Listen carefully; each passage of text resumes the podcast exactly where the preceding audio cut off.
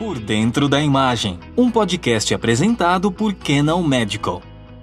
Olá, seja bem-vindo a mais uma edição do Por Dentro da Imagem, um podcast apresentado pela Canon Medical Systems do Brasil. Eu sou Bar Rodrigues e hoje nós vamos falar sobre o uso da inteligência artificial no universo da tomografia computadorizada e entender um pouco mais sobre como está o processo de evolução da radiologia no diagnóstico de doenças cardíacas. Uma discussão que é relevante, já que a inteligência artificial está cada vez mais presente no nosso dia a dia e que as doenças cardiovasculares são principalmente a maior causa de mortes no Brasil. Para conversar com a gente hoje, a gente recebe aqui a Jéssica Vieira, coordenadora de produtos em tomografia computadorizada e medicina nuclear da Canon Medical Systems do Brasil. Jéssica, seja muito bem-vinda ao Por Dentro da Imagem. Olá, Bá. Olá a todos os ouvintes. Estou é, muito feliz de estar aqui com vocês hoje nessa edição do Por Dentro da Imagem. E pelo convidado que nós temos aqui hoje, eu já estou prevendo que o nível desse bate-papo de hoje vai ser muito bom. Obrigada, Jéssica. Vamos revelar então quem é o nosso convidado de hoje. Ele é o doutor Juliano Lara, que é graduado em Medicina pela Universidade Estadual de Campinas em 1998, tem residência clínica médica pela Unicamp em 2001 e residência em cardiologia pela FMUSP em 2003. Também teve doutorado em cardiologia pela Faculdade de Medicina da Universidade de São Paulo em 2006 e um MBA em gerenciamento de sistemas de saúde pela Fundação Getúlio Vargas em 2008. Doutor Juliano, seja muito bem-vindo também ao Por Dentro da Imagem. Olá, Bá. Oi, Jéssica. Muito obrigado pelo, pelo convite. É um prazer estar, estar falando um pouquinho com vocês hoje aí. Doutor Juliano, seja bem-vindo mais uma vez. Eu gostaria já de fazer a primeir, primeira pergunta para você.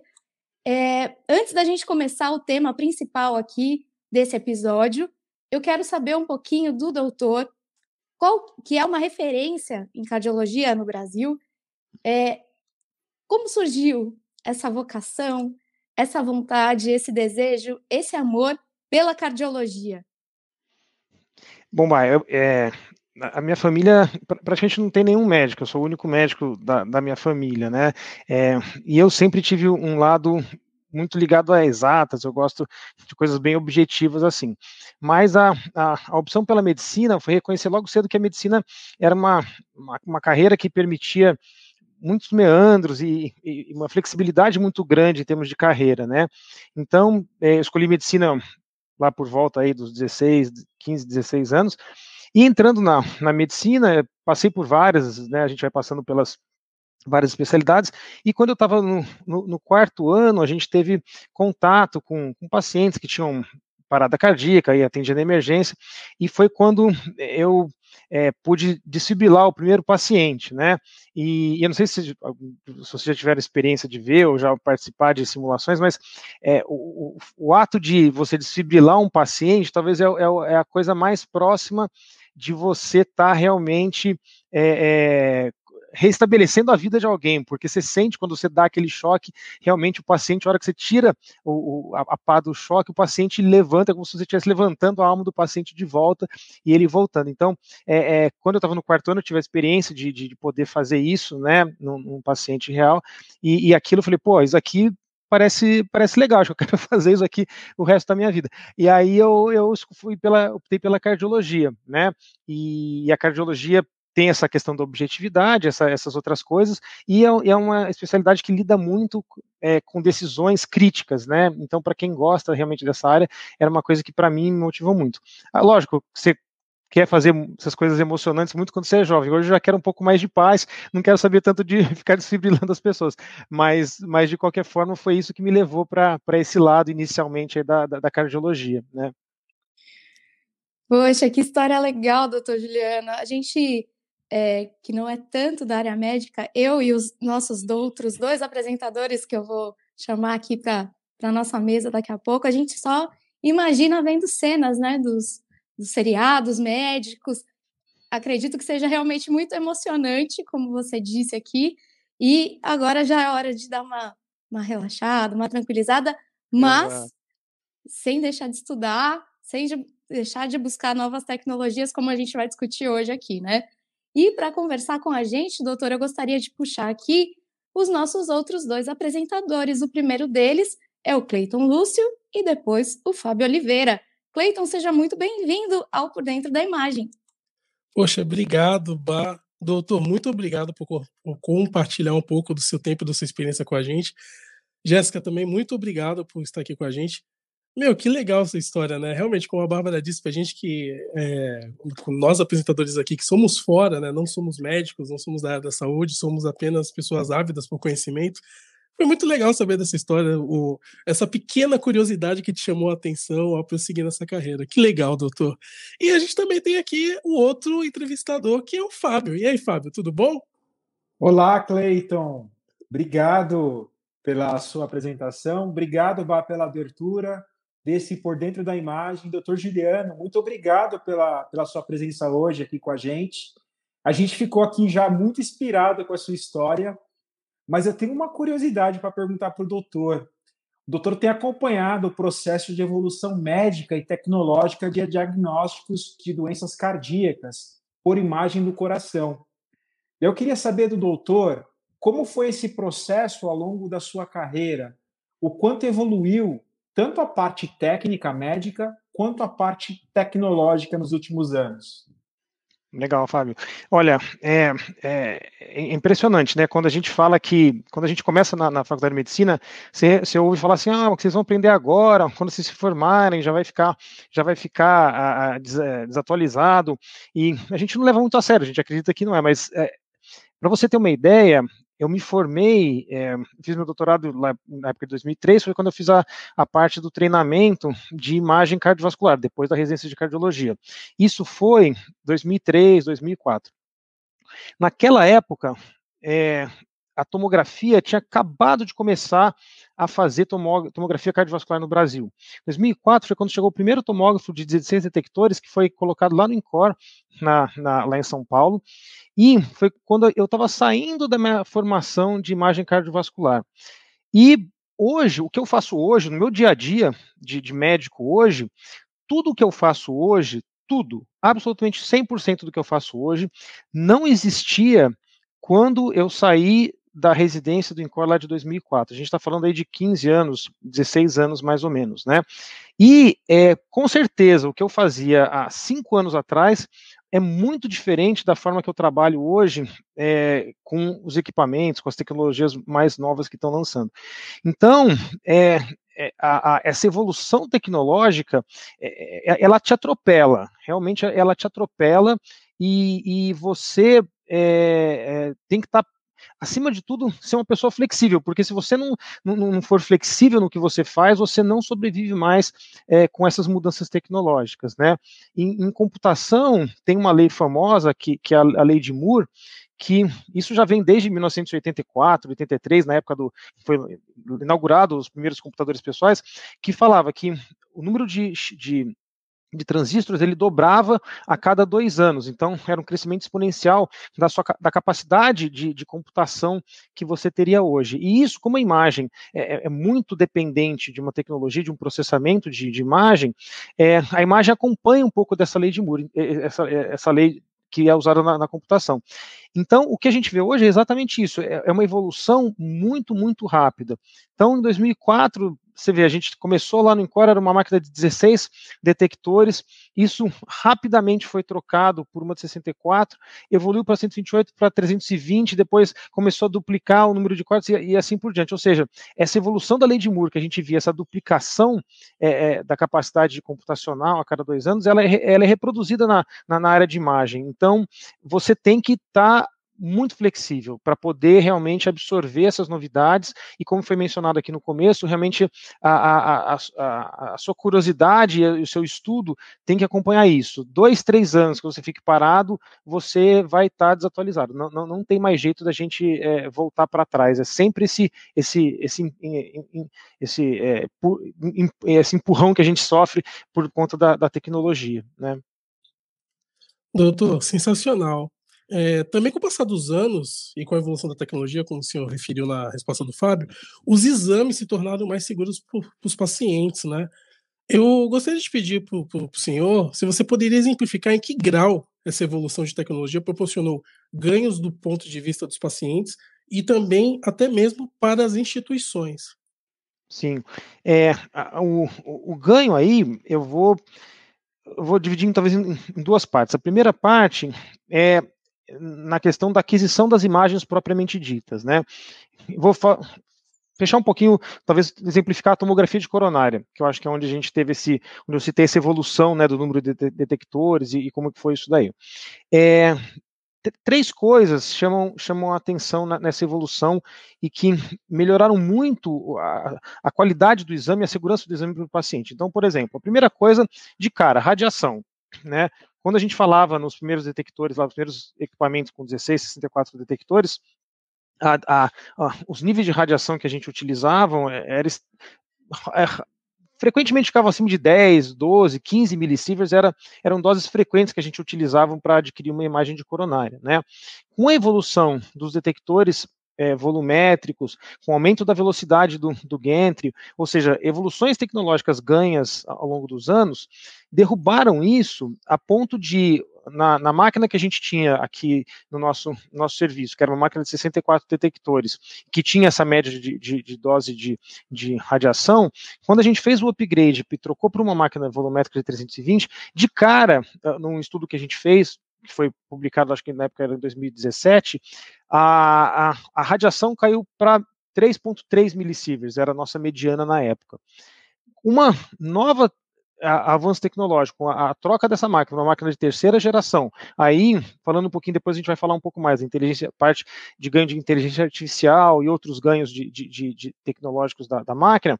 Esse 3.3 baixou para 2.1, 2.2 millisieverts, né? Então, é, hoje 70% das mulheres, por exemplo, que a gente faz, são pacientes que ele, eles têm uma, uma, radiação muito próxima a um exame de uma mamografia, por exemplo, a fazer um exame de coronária completo, né? A gente trabalha hoje com a grande maioria das mulheres tendo um, uma, uma, exposição de radiação extremamente baixa na rotina, independente do, do de como elas vêm preparadas para o exame ou não, em termos de frequência cardíaca, de, de é, volume torácico, etc. Então, a, eu acho que o primeiro ganho de cara, é, é segurança do paciente na radiação. Mas a gente ganha na aquisição em mais dois pontos também, né? É, no caso, de novo, da tomografia de coronária, a gente tem que fazer com que a frequência cardíaca do paciente esteja um pouquinho mais baixa, né? Com essa evolução tecnológica, com a, o, o avançar dos anos, a gente que trabalhava antes, mesmo na máquina volumétrica de primeira geração, com uma média aí de 40, 45% dos pacientes recebendo beta-bloqueador para chegar numa frequência cardíaca aí de 65 batimentos, com a evolução da, da, da, da, tecnologia, hoje, com a máquina atual, a gente utiliza aí 10, 15% dos pacientes no máximo que recebem beta-bloqueador, né? De novo, menos uso de medicamento, uma segurança maior para o paciente, né? E a, o terceiro ponto é que com é, a melhora também do processamento da, da, da, da, aquisição da imagem, o próprio quantidade de contraste que a gente utiliza também caiu.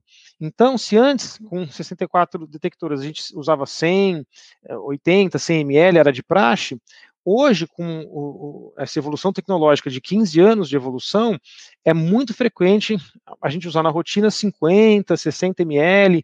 Em pacientes nefropatas, a gente pode baixar isso para 30 ml em algumas situações. Ou seja, é, de novo, é um, uma redução da quantidade de medicamento que a gente está utilizando para o paciente. Ou seja, ele ganha na radiação, ele ganha na redução de medicamento cardiovascular, ele ganha na redução do volume de contraste, né? Então, quando a gente junta tudo isso, eu acho que o, o, pensamento de você otimizar a qualidade do exame e preservar risco para paciente, você desbalanceia muito a, a, a essa conta a favor realmente de um benefício para o paciente. A gente está dando mais benefício para o paciente com menos risco, né?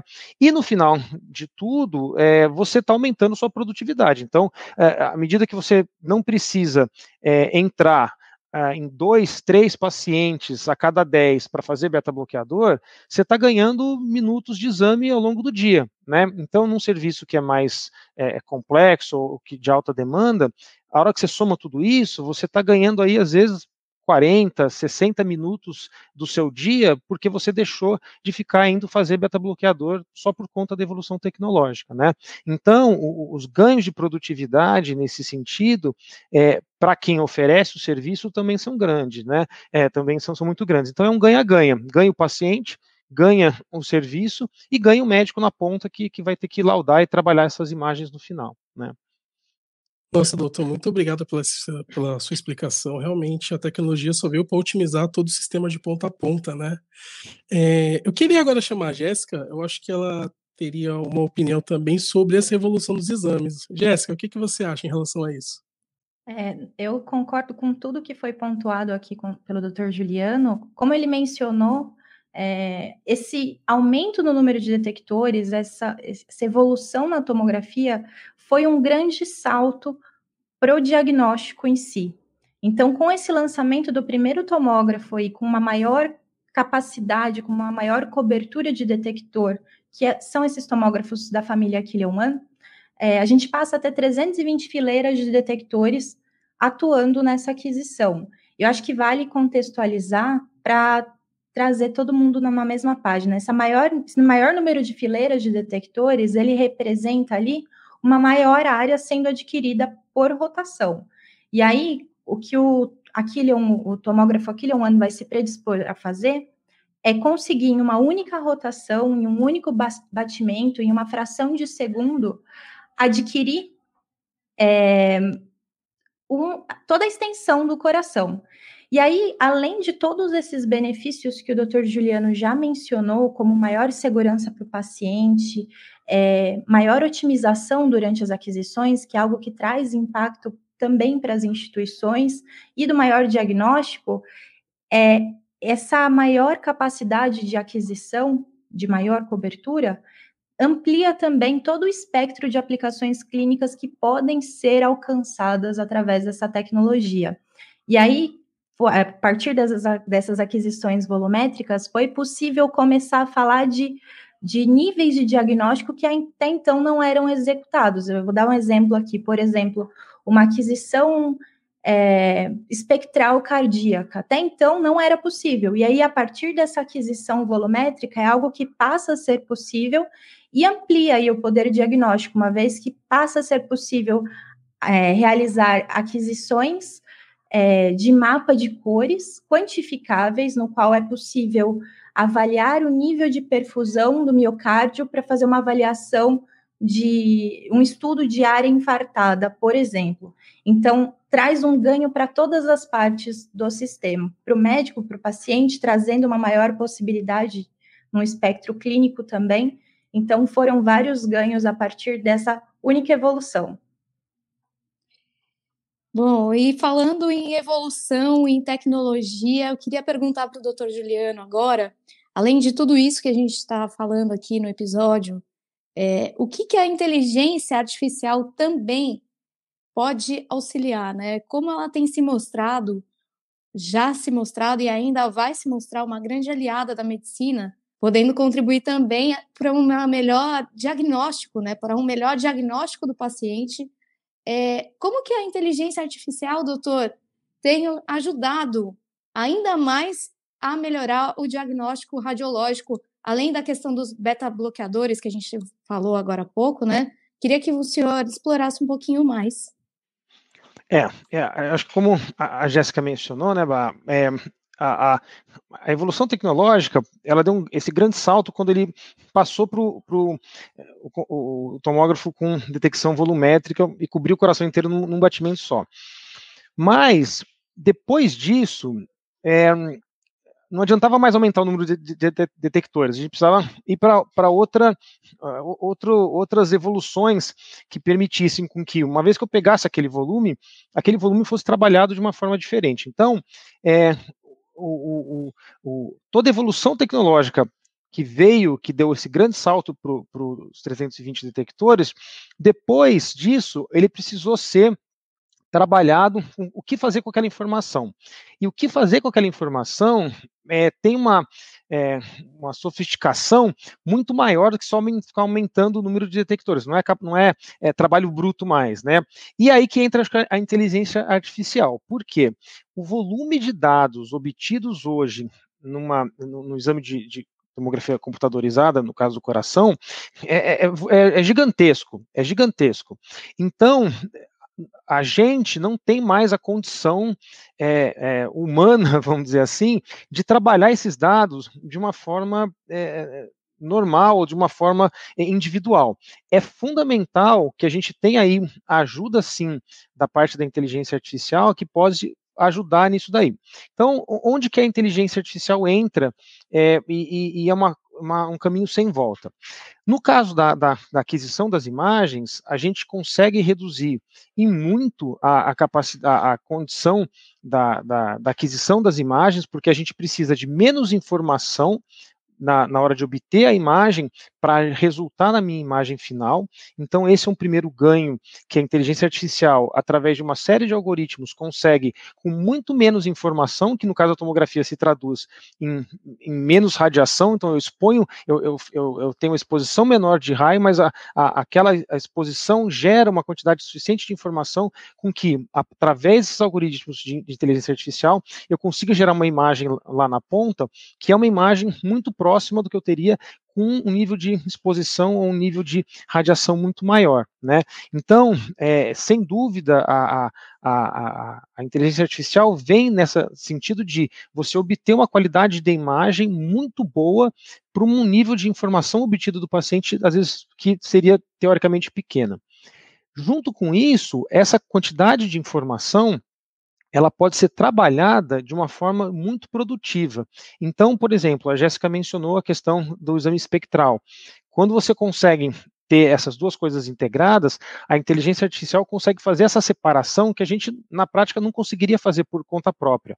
No caso, a, per mapas de perfusão miocárdica, por exemplo, adquiridas com essas tecnologias, é, é, são extremamente trabalhosas de você fazer isso se você for fazer o pós-processamento sem que a inteligência artificial possa já ter mexido na imagem ou, ou otimizado a imagem ou mesmo avaliado todos os contornos da imagem para te trazer um, um resultado final que é muito mais próximo do que você quer obter clinicamente.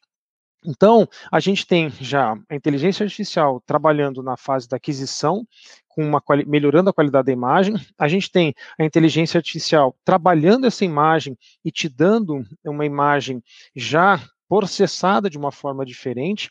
E por último, uh, tudo isso, no final das contas, vai resultar numa uh, qualidade de interpretação do médico que está laudando essas imagens que vai aumentar demais a acurácia diagnóstica. Então, no final das contas, a gente está aumentando o nível de acurácia diagnóstica, porque a, a, imagem que a gente está lendo e a gente está interpretando com o olho humano, ela já tem todo um refinamento que ela passou por esses sistemas de inteligência artificial.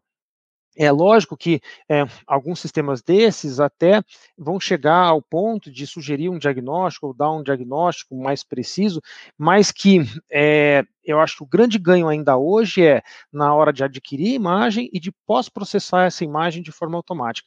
Se a gente não tivesse esse pós-processamento que a gente tem hoje automático, várias é, frentes tecnológicas que a gente trabalha hoje, imagem espectral, perfusão miocárdica, a capacidade de fazer uh, medidas de fluxo de coronária, nada disso seria possível a gente fazer sem o uso da inteligência artificial hoje.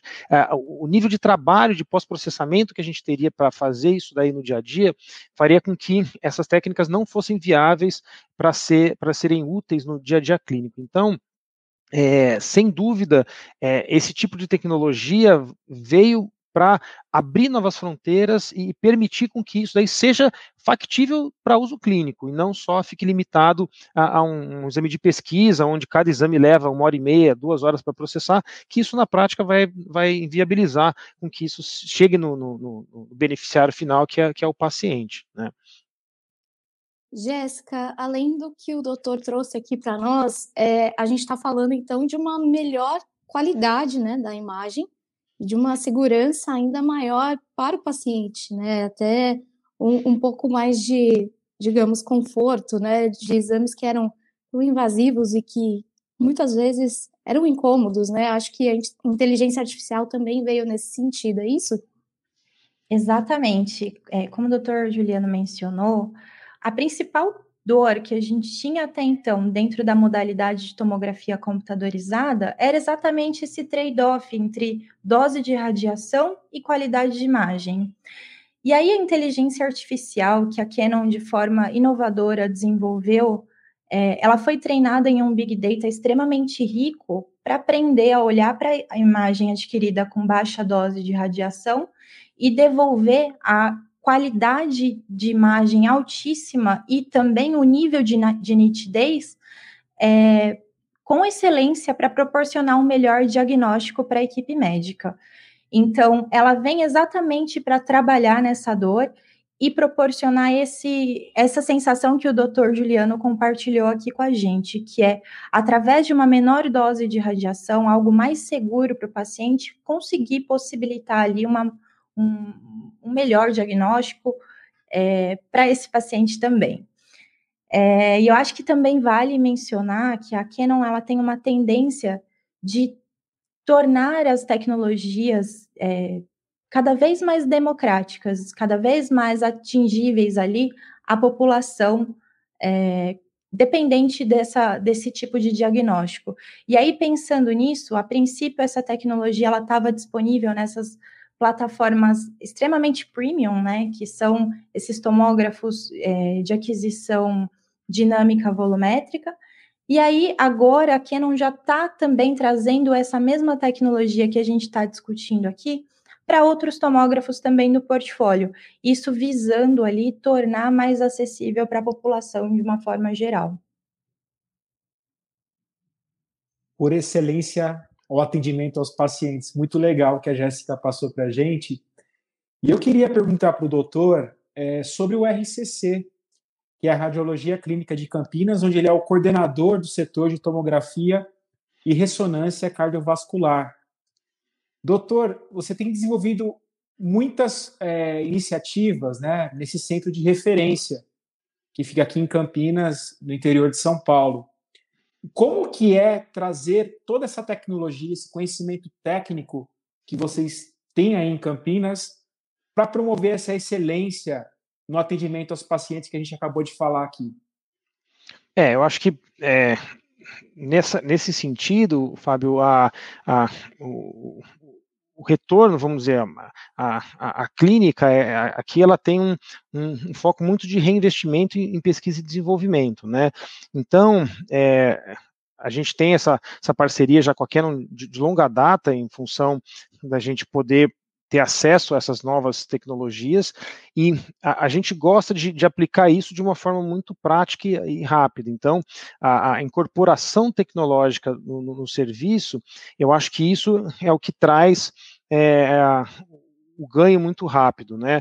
É, a, a, o reinvestimento na, na, na, evolução técnica faz com que, como a, a, a Jéssica mencionou, é, essas tecnologias são implantadas às vezes num tomógrafo mais de ponta, é, elas logo são absorvidas também nos tomógrafos numa linha mais de rotina e a gente aprende então a usar essa tecnologia nesses tomógrafos de ponta e incorpora isso também em, em toda a linha de, de, de, de tomografia regular, né? E aí de novo, é aquele ganha-ganha para todo mundo, né?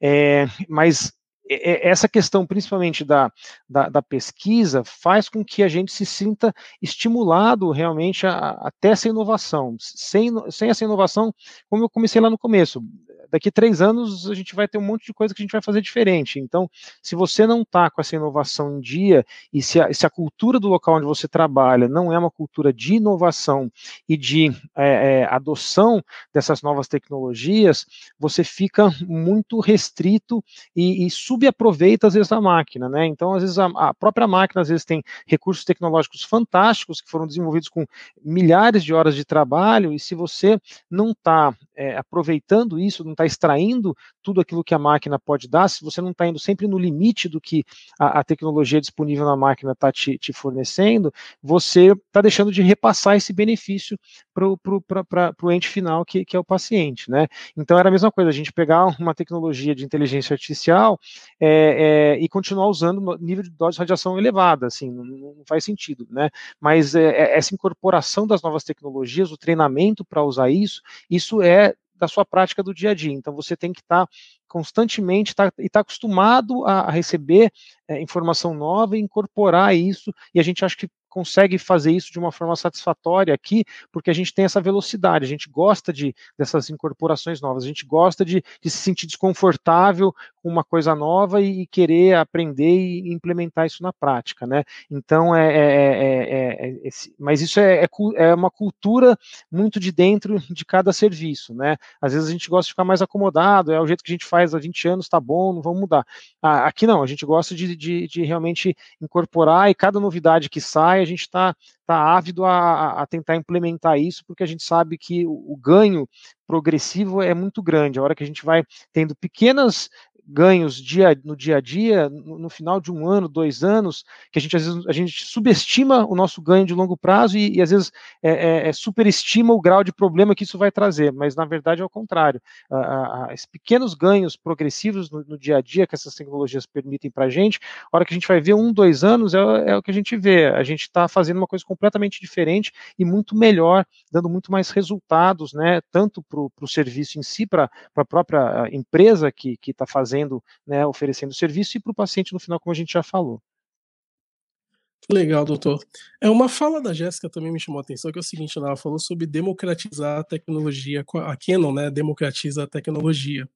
Mas, doutor, o senhor também busca democratizar o conhecimento, né? Eu fiquei sabendo que, por exemplo, o senhor é atualmente médico pesquisador do Instituto de, de Ensino e Pesquisa José Michel Calaf, que é um instituto sem fins lucrativos e que tem por objetivo a promoção de pesquisas na área da radiologia, utilizando tecnologia de ponta e agregando pesquisadores interessados em liderar as áreas da ressonância, tomografia e demais tecnologias nas, nessas áreas de interesse. Eu queria que o senhor pudesse falar um pouquinho mais sobre esse trabalho, por favor, que eu acho muito importante para o setor médico. Sim, é, é aqui, aqui no, no, no, país, né, Cleiton, assim, é, a gente tem um, um, um, se você pegar assim, gastos em pesquisa e desenvolvimento em vários países do mundo, é, a maioria dos países desenvolvidos gasta de 2 a 3% do PIB, mais ou menos, em pesquisa e desenvolvimento, né? E desse gasto de 2 a 3%, em torno de 70% são gastos privados, ou seja, as empresas liderando é, realmente a, a, iniciativa privada e as empresas liderando essa inovação tecnológica e, e, e se bota bastante dinheiro nisso. Né? Aqui no país, a gente, além de gastar pouco, porque gasta em torno de 1% do PIB, de um PIB reduzido comparado com o PIB de, de países às vezes um pouco maiores, é, além disso, a gente tem o problema que a gente é, mais da metade do nosso investimento é investimento público. Né?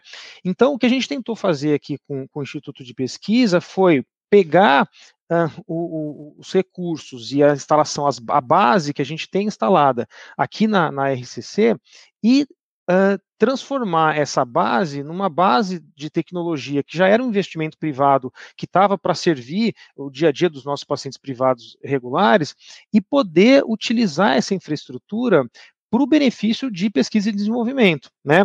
Então, a, a, a empresa, a clínica aqui muito cedo reconhece que grandes empresas elas só sobrevivem no mercado se elas continuarem fazendo pesquisa e inovando. Então, é, esse instituto ele, ele tem a finalidade da gente trazer uma base instalada, um, investimento, um CAPEX, né, um investimento em, em, em, capital gigantesco que é feito aqui com essas máquinas de ponta, e a gente trazer isso para um paciente que às vezes não vai ter condição de, de, fazer através de trabalhos de pesquisa e investimento desse, desse dinheiro, é, é, uma parte do, do, do, do, resultado da clínica para fazer pesquisa. Né? É, a gente tinha várias parcerias, a gente estabeleceu várias parcerias internacionais ao longo desses anos, né? É, e, e tivemos sempre muito sucesso em fazer isso. E isso é, é, é, é bom para a gente também, porque é aquela questão de inovação. A gente está sempre né, né, tentando, fazendo perguntas e, e questionando e, e, querendo coisa nova, porque isso é, faz parte do, do, do DNA da empresa aqui. Né? Então, eu, eu acho que é, é, é essa inovação que a gente tem tanta coisa boa instalada e, de novo, é extrair ao máximo que a, essas tecnologias podem dar. Então, a gente, através desse instituto é, e através dos trabalhos de pesquisa que a gente faz, a gente tenta realmente está sempre no limite, né? Sempre extraindo ao máximo e fazendo isso com que outras pessoas possam vir a, a participar dessa, desse trabalho e uh, outros pacientes que muitas vezes não teriam acesso a essas tecnologias possam também vir fazer os exames dentro de protocolos de pesquisa bem estabelecidos que a, que a gente faz aqui, né? A gente faz isso há 15 anos, já tivemos assim trabalhos assim é, de bastante impacto e, e isso é, é, muito motivador para o nosso dia a dia do que só estar tá na, na, na, rotina clínica também, né? Doutor Juliano, nós recebemos aqui no Por Dentro da Imagem, na nossa última edição, né, no nosso último episódio, o doutor Rotiti, e nós falamos muito com ele sobre o DIC, que aconteceu uhum. agora em setembro. Eu queria saber como é que foi o evento, quais foram os insights que vocês tiveram desse grande evento de cardiologia, né? Que esse ano foi digital, foi totalmente online. Como é que foi esse evento? Você pode dar um panorama para a gente? Claro, Bal. É, eu acho que a participação do Dr. Rochite uh, na, na, no episódio anterior aí de, com vocês, ele reflete exatamente o, o, que foi o DIC, né, e, e esse congresso online, que é, ele foi o, o, primeiro presidente do DIC, né, que, que não é um, é, é um ecocardiografista, é um departamento que anteriormente era basicamente de ecocardiografia. E o, o Congresso do DIC refletiu muito isso. Hoje, é, é, a gente fala em multimodalidade, o, o paciente ou médico clínico, ele não quer saber com que modalidade você vai utilizar para fazer o diagnóstico, ele não vai querer saber com que tipo de contraste ou que tipo de equipamento você vai resolver o problema dele. É, o que ele quer é que você resolva o problema. E eu acho que nesse congresso a gente pode ver muito isso, né? É, o foco não é mais em discutir simplesmente o método A, B ou C, mas é trazer, botar no centro o paciente, botar no centro a doença e os métodos diagnósticos trabalharem conjuntamente para dar a, a, resposta clínica necessária, né? E eu acho que isso talvez foi o, o grande insight desse, desse congresso e que tem sido realmente, a, a eu acho que o foco internacionalmente, a Europa está começando a migrar para isso, os Estados Unidos começam um pouquinho mais lentamente a migrar para isso também, e o Brasil sempre foi muito vanguarda nesse, nesse aspecto, né? Uh, e eu acho que é, essa participação do Dr. Rochit liderando o DIC nesses dois anos super difíceis da pandemia, eu acho que ele, ele realmente culminou com esse congresso que teve uma participação internacional imensa, um suporte da indústria muito grande e uma participação de público quase recorde aí do que a gente teve nos outros congressos, né?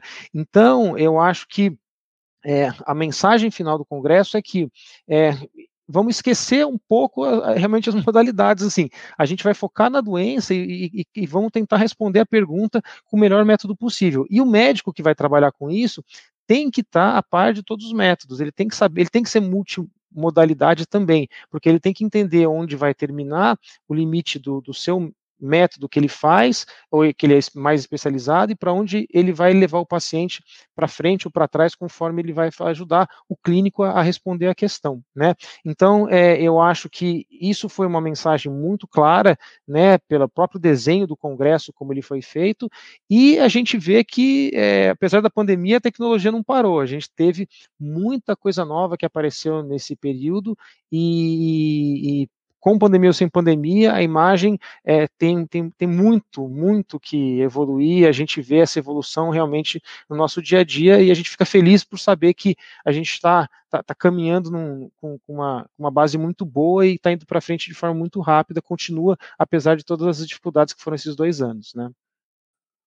Doutor, muito legal os insights que você passou sobre o evento, deu aqui um grande resumo para quem está vendo e assistindo a gente e tem um outro grande evento, esse está para acontecer, está pertinho de acontecer, que é a JPR, a tão aguardada JPR, que é a 51 edição da Jornada Paulista de Radiologia, JPR 2021.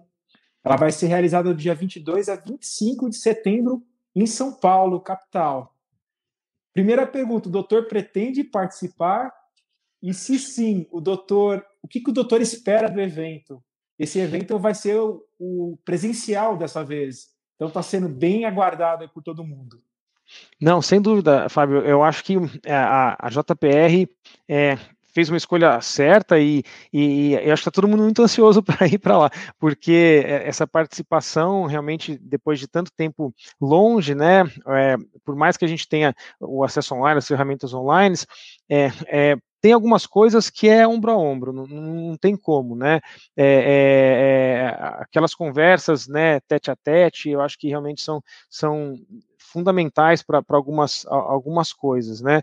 Então, como eu falei, apesar de no dia que a gente ter ainda permanecido com o formato e, e, e tenha o ganho acadêmico, né, e ganho participativo, eu acho que a expectativa para a JPR não podia ser uh, maior entre todo mundo que mexe com a imagem, está todo mundo é, literalmente querendo ver, né, a, a, as pessoas é, é, face a face aí, ombro a ombro, e, e eu tenho certeza que, como foi colocado, vai ser um evento histórico e toda a organização da JPR está tá, tá realmente de parabéns por ter é, é, conseguido trazer o evento né, nesse limite aí entre presencial e online, mas eu acho que eles, eles é, tiveram um trabalho muito árduo e, e, eu tenho certeza que quem for vai ter o benefício e está todo mundo muito acho que está todo mundo muito feliz né, de, de poder estar tá lá junto novamente e, e, encontrar as pessoas que a gente deixou de ver nesses últimos anos aí, né?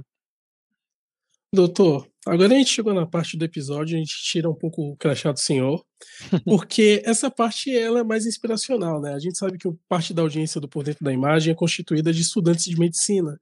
E muitas vezes é interessante os estudantes saberem os sucessos e as conquistas dos profissionais de renome, como senhor, mas também saber quais foram os maiores desafios e que o, esse grande profissional de renome aprendeu com ele. A gente já sabe a sua paixão pela cardiologia, como ela surgiu, a gente já sabe sobre as suas formações, né?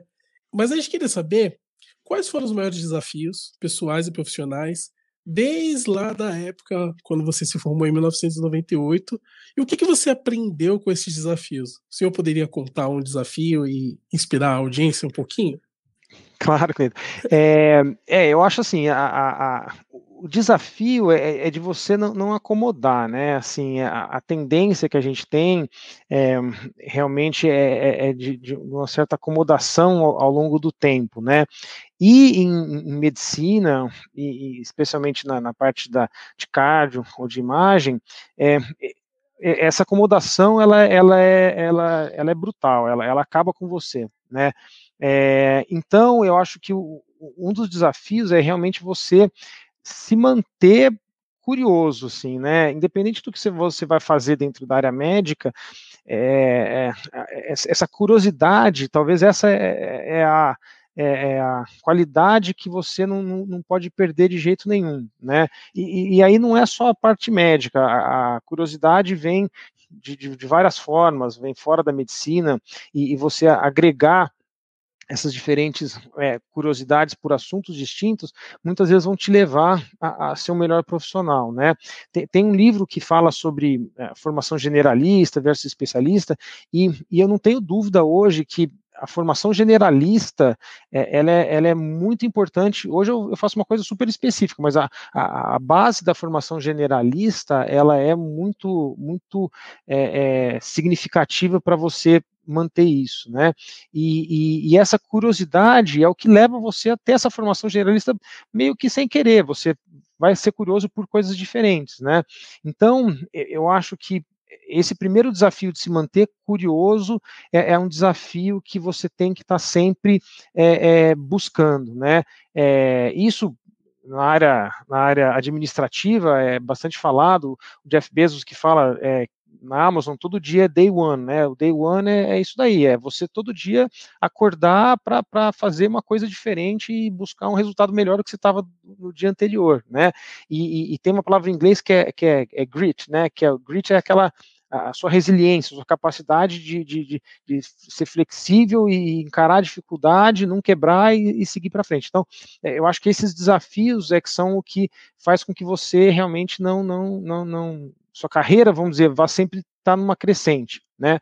É, e para mim, nesse meio tempo, é, eu acho que uma das, das coisas que, que me fizeram um pouco assim, é, é, além da pandemia, por exemplo, eu usei esse tempo da pandemia para aprender uma, uma área nova, que é uma área que eu gosto, que é uma parte de investimento. Então, eu fiz nesse, nesse período de um ano e meio uma série de cursos e de certificações, e eu me formei. Agora, eu sou um, praticamente um recém-formado também na área de economia, sou gestor de, de um fundo financeiro, então eu tenho uma, uma, uma, formação diferente. O que, que isso vai acrescentar na minha área de ressonância e tomografia? Não sei, talvez nada assim, mas com certeza eu tenho uma visão é, é, é administrativa diferente por causa dessa formação. Então, é, o que me levou a fazer isso foi a curiosidade, que eu gosto de uma coisa diferente. Então, eu acho que nunca está realmente acomodado, né? Está sempre se perguntando e, e, o que, que você pode melhorar nesse sentido. E, e é o que eu falei lá no começo, a, as coisas que você vai fazer daqui a 15 anos, ninguém sabe o que, que vai ser. Você pode estar, tá, às vezes, numa coisa completamente diferente. Você pode, às vezes, encontrar uma pessoa que você encontrou há 15 anos atrás e que vai te dar uma, um caminho diferente para sua vida. Então, está preparado para essa flexibilidade, né? Quem vai sobreviver daqui para frente em medicina, quem for flexível, tiver a maior capacidade de, de, de resiliência e for capaz de, de, integrar muitas vezes diversos conhecimentos. Que isso é talvez a única coisa que a inteligência artificial não faz bem. A inteligência artificial é boa para juntar um monte de dados, big data, né? Juntar um monte de informação, concentrar, achar uma coisa. Mas quem consegue trabalhar com múltiplos inputs de informação é, é, é o ser humano. Então, o ser humano que conseguir ter essa capacidade de generalista e, e, trabalhar com esses vários inputs e saber um pouco de, de, de, várias coisas, ele consegue fazer essa integração que, por enquanto, a inteligência artificial não faz. Né? Então, talvez esse é o seu valor, é isso que você vai agregar de valor realmente nessa área médica. Né? Doutor, infelizmente nós estamos chegando ao final já do nosso episódio.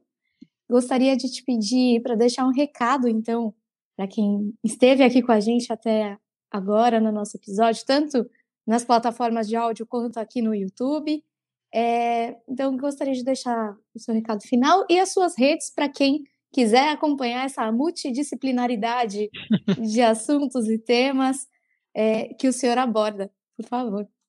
Não, eu só tenho que agradecer, Baixo. Meu recado final só é realmente para a gente é, é, não desistir aqui do, do, do, país, não. Tem muita coisa boa aqui acontecendo. A gente, na imagem, a, a, o Brasil é, é, um dos países com mais avanço tecnológico do mundo, né? A gente é, é, é, é um país, assim, muito bom, muito bom para trabalhar com o médico, é, especialmente na imagem. Então, a gente faz hoje coisas que a gente faz de ponta que nenhum outro lugar do mundo faz e a gente está sempre é, muito na frente. Então, é, não fiquem desestimulados com o Brasil. O Brasil é um país muito bom, muito bom mesmo. Eu, eu, eu gosto muito de, de trabalhar aqui. Acho que a gente tem uma qualidade de vida muito boa como médico aqui. Então, eu acho que a mensagem é uma mensagem de otimismo com, com tudo que vem pela frente aí, porque a gente quer os cérebros bons aqui no Brasil. A gente quer que todo mundo fique aqui né, e trabalhar em prol da, da, desses 200 milhões de, de, habitantes nossos, né, e quem quiser acompanhar alguma coisa, estou mais no Twitter, eu tenho uma conta para médico e uma conta para investidor também, então